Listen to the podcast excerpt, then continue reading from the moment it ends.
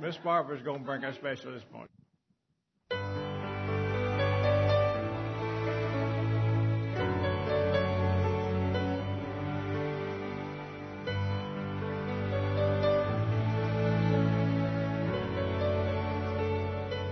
I'm sure he must have been surprised where this road had taken him. Cause never in a million years would he have dreamed of Bethlehem. And standing at the manger, he saw with his own eyes the message from the angel come to life. And Joseph said, Why me? I'm just a simple man of trade. Why with all the rulers in the world? Why inside this stable filled with hay. Why her? She's just an ordinary girl. Now I'm not one to second guess what angels have to say. But this is such a strange way to save the world.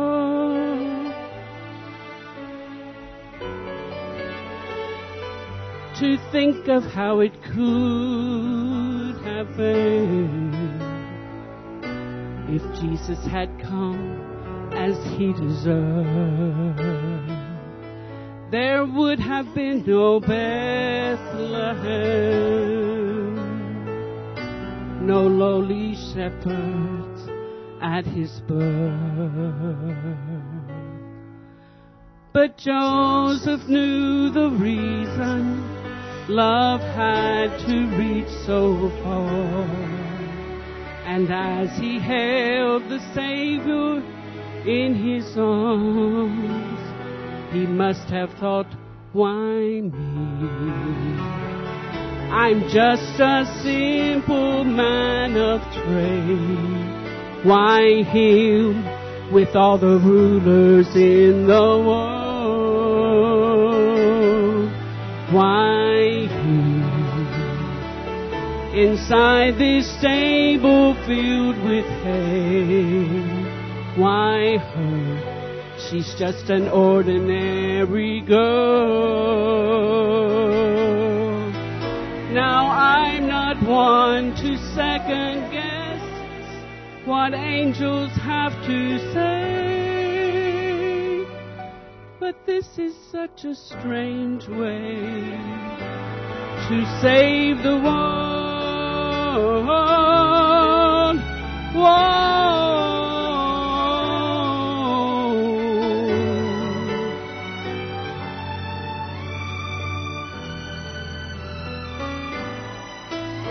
Now I'm not one to second guess what angels have to say. But this is such a strange way to save the world. This is such a strange way. Such a strange way such a strange way to uh, save the world. Isaiah 55, 8 and 9. For my thoughts are not your thoughts, neither are your ways my ways, saith the Lord. For as the heavens are higher than the earth, so are my ways higher than your ways, and my thoughts than your thoughts.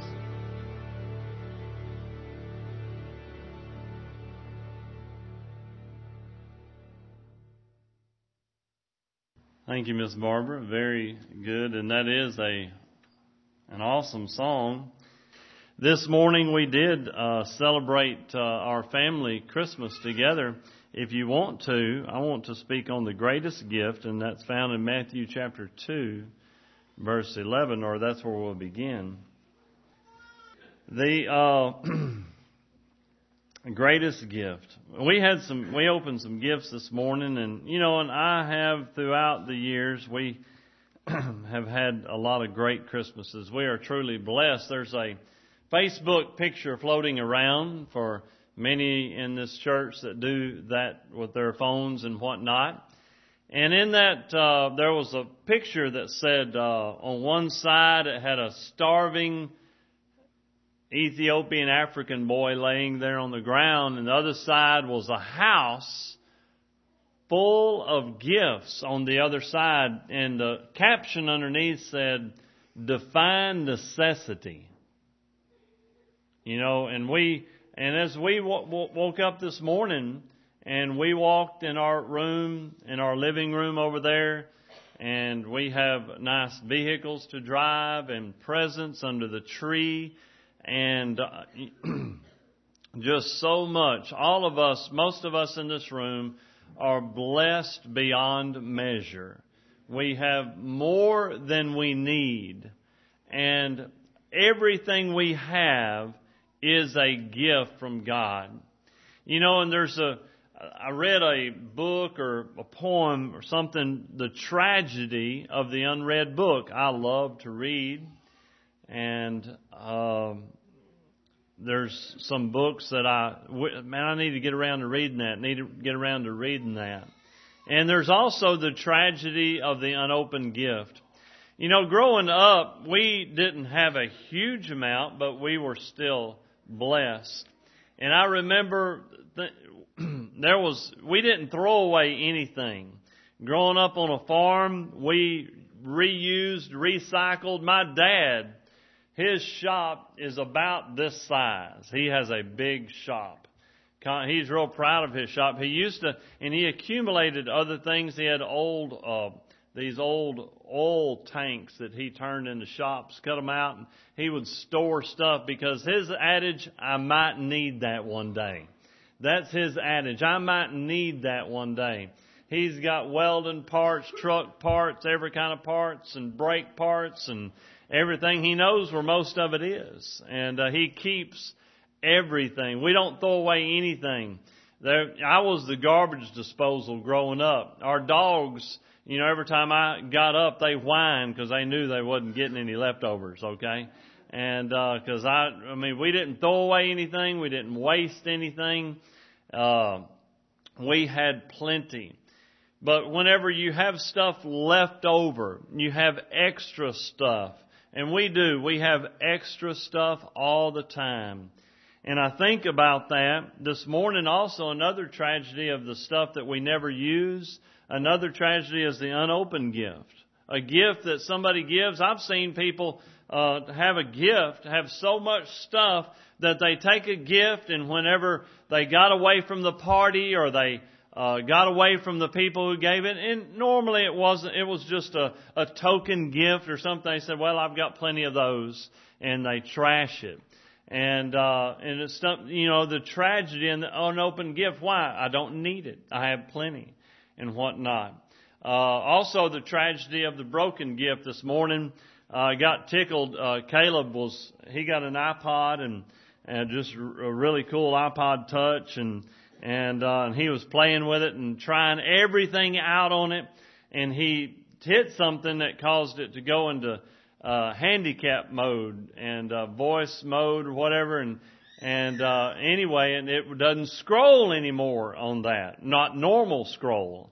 And uh, so, man, it was going haywire. He was going haywire. He's "Ah, uh, what do I do with it? Ah!" And so I just calmly took it from him. I said, "Caleb, settle down." And he was freaking out. And I took my phone and searched and Googled it, and in less than 60 seconds, here you go, Caleb. And, uh, and then Karen, she got a, a Kindle, and so she was really excited about that, and it had a glitch in it. And there's always, you know, and and I remember getting stuff growing up, breaking it on the morning that you get it. Okay? I mean, just play with it hard. Ah! It's broke! It's broke! I can't believe it! I've only played with it five minutes and it broke! And we've all had stuff that we got like that. Uh, whether it broke right out of the box or it broke because we were playing with it. But I want to talk to you this morning about the greatest gift, a gift that will never break, a gift that will never run out of batteries. Isn't that great? Batteries not included. Man, oh man, that's the worst handwriting in the world to see batteries not included. It never needs winding. It'll never run low on a charge. And that's the gift of Jesus. The gift of salvation. In Matthew chapter 2, in verse 11, the wise men when they were coming to the house, they saw the young child. Now, most people believe that the wise men showed up after the shepherds, and it's probably true. They didn't arrive at the manger scene. And it says they were coming to the house, they saw the young child with Mary his mother, and fell down and worshipped him. And when they had opened their treasures, they presented unto him gifts, gold, frankincense, and myrrh. Now, many people have elaborated on these three gifts. Why? Why? Think about it. Now, these were very precious. They didn't have Xboxes. Somebody mentioned about an Xbox this morning. They didn't have iPods and gadgets and and gizmos, but what they had was very precious. Gold, frankincense, and myrrh. Gold representing, of course, being a king frankincense or his deity, frankincense about him being a king, and of course the uh, myrrh representing his death. Many people have elaborated some other things that these three gifts might have entailed. Very precious gifts, gifts that were useful, gifts that, and this is what I love about getting a gift, gift that is practical, you know, and uh, practical.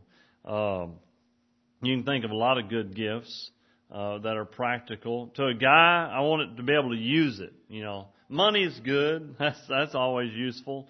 Uh, Walmart cards are good. You can get a lot of discount on gas with Walmart cards. But these gifts, they didn't have to redeem them at a store. And they were very practical. You know why? They were about to travel. They were about to run for their lives. Mary and Joseph and the baby. I want you to head now, if you will, to John, just a little ways over, and, and I guarantee you we're always going to be headed this way. In your Bible, I'm going to be headed that way. So, John, we're going to go John. We're going to keep going in order. In John chapter 3, and then we're going to read a verse out of John chapter 4. So just real quick. So we've talked about broken gifts, unopened gifts, and now the best gift. In John 3:16, for God so loved the world that he what? Gave his only begotten son. That's good. Thank y'all. His only he gave. Gave. What is a gift? A gift is given. If I if I if you work for me or I work for you, I do a job in order to receive remuneration or money. Okay? Yeah, I want to, I expect to be paid. This was not a gift. But a gift is given without expecting anything in return. For God so loved the world that he gave his only begotten Son, that whosoever believeth in him should not perish, but have everlasting life. Everlasting life go to now to uh, John chapter 4 and verse 10. Now this is a cool verse again in my Bible. It's red letters. It's Jesus speaking unto the Samaritan woman. If thou knewest what? The gift of God. Isn't that cool? The gift of God. What is the gift of God? Eternal life, a place in heaven what's really neat, uh, I had the opportunity recently to sell uh, two vehicles. I sold my truck. I'm truckless right now. Got a pl- plans, hopefully, uh, later to be able to get one. But, uh, and then I sold our Suburban. Now what I love is, is not having a note. Now that is really cool. That is cool. It is really neat whenever I finally paid off a vehicle. I remember the very first time pay off a vehicle and I got something in the mail a little later. It was called a title and it was clear and it had my name on it. And guess what? If you know Jesus, you have a title deed. You know, I've always said it like this. This is my country version of it. I've got a mailbox in heaven with my name on it. Reese. It, and he says, if I go away to prepare a place for you, I will come again and receive you unto myself, that where I am, there you what? May be also. I've got a home in heaven. Why? It is the gift of God.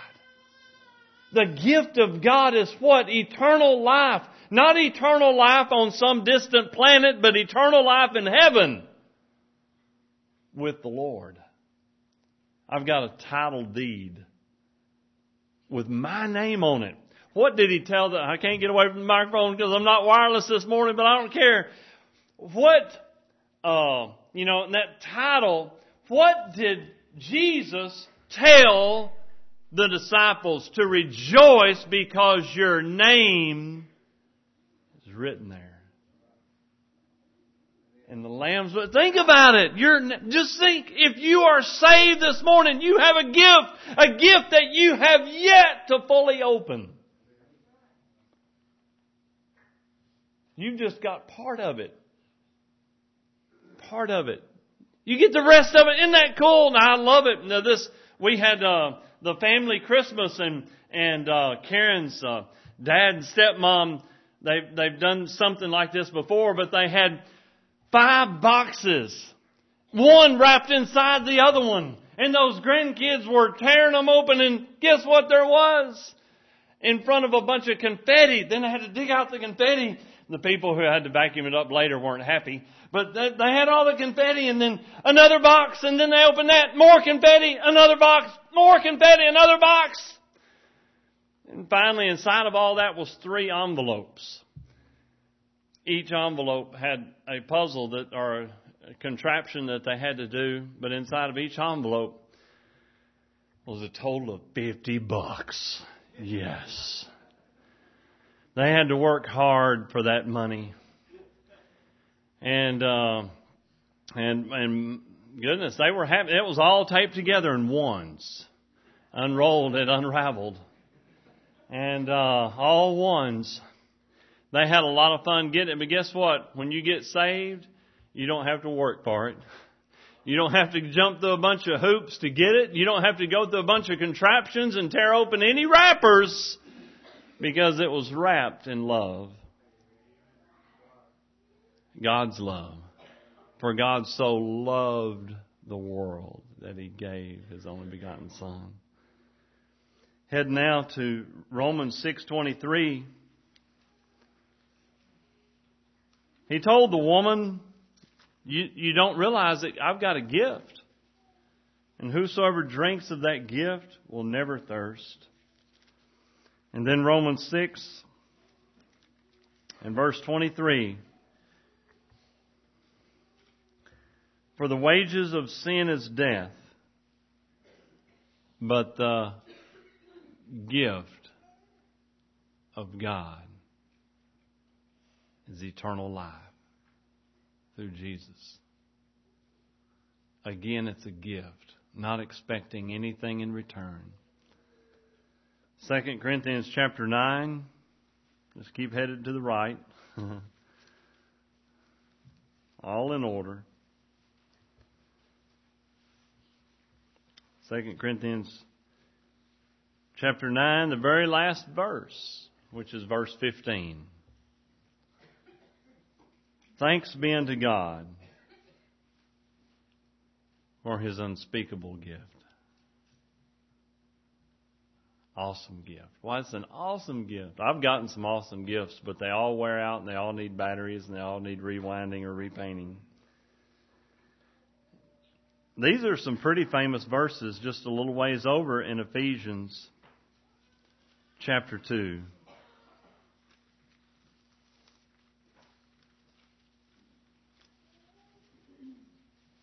And verse 8. And I've only got one more after this one. Ephesians 2 8 says this For by grace are you saved, and that not of yourselves. It is the gift of God. Yeah, that's cool, isn't it? The gift of God. Awesome. Thank you, Lord, for your unspeakable gift. And then the last one in James chapter 1.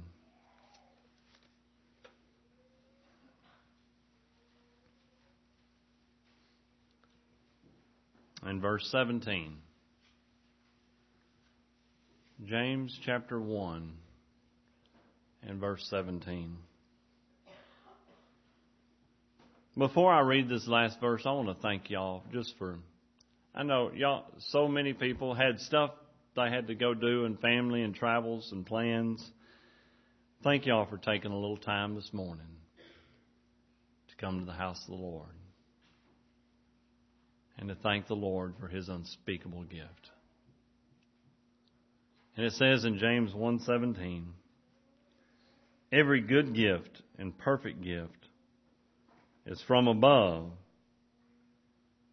and cometh down from the Father of lights, with whom is no variableness, neither shadow of turning. He doesn't change. Matter of fact, did you know God doesn't even like to be bragged upon? You say, what? He likes to brag on his son. He said, I'm going to give him a name which is above every name. And I'm going to cause every knee to bow, whether on things in heaven, on earth, or under the earth. Every knee will bow to my son because he did it all. He did all the work. He paid the price. He shed his blood for God so loved the world that he gave his only begotten Son. I want to ask you this morning have you received that gift? I got, matter of fact, uh, last night after I finished up, tidying up a few loose ends, uh, I was laying in bed. I, let me check my email before I, well, I the email. I had an email on our church website, Brother Kenneth. I emailed the pastor, Church of Christ preacher, uh, wanting to challenge me to a debate. And uh, so I, he said, peruse my website. And so I did. And he said the, well, a few comments about a Baptist and and how that uh, just asking Jesus into your heart doesn't save you. And uh, unfortunately, that if you have to be baptized in order to get to heaven, then Jesus did not do enough. We have to add a little bit because there was not enough love there, not enough grace. And uh, another statement made about Baptists sometimes, and uh, on this person's website and information also, was that, well, they believe that you, Baptists believe that you can be saved and live any way you want to and you'll still go to heaven and no obedience is required. Well, it's true that Baptists believe that no obedience is required.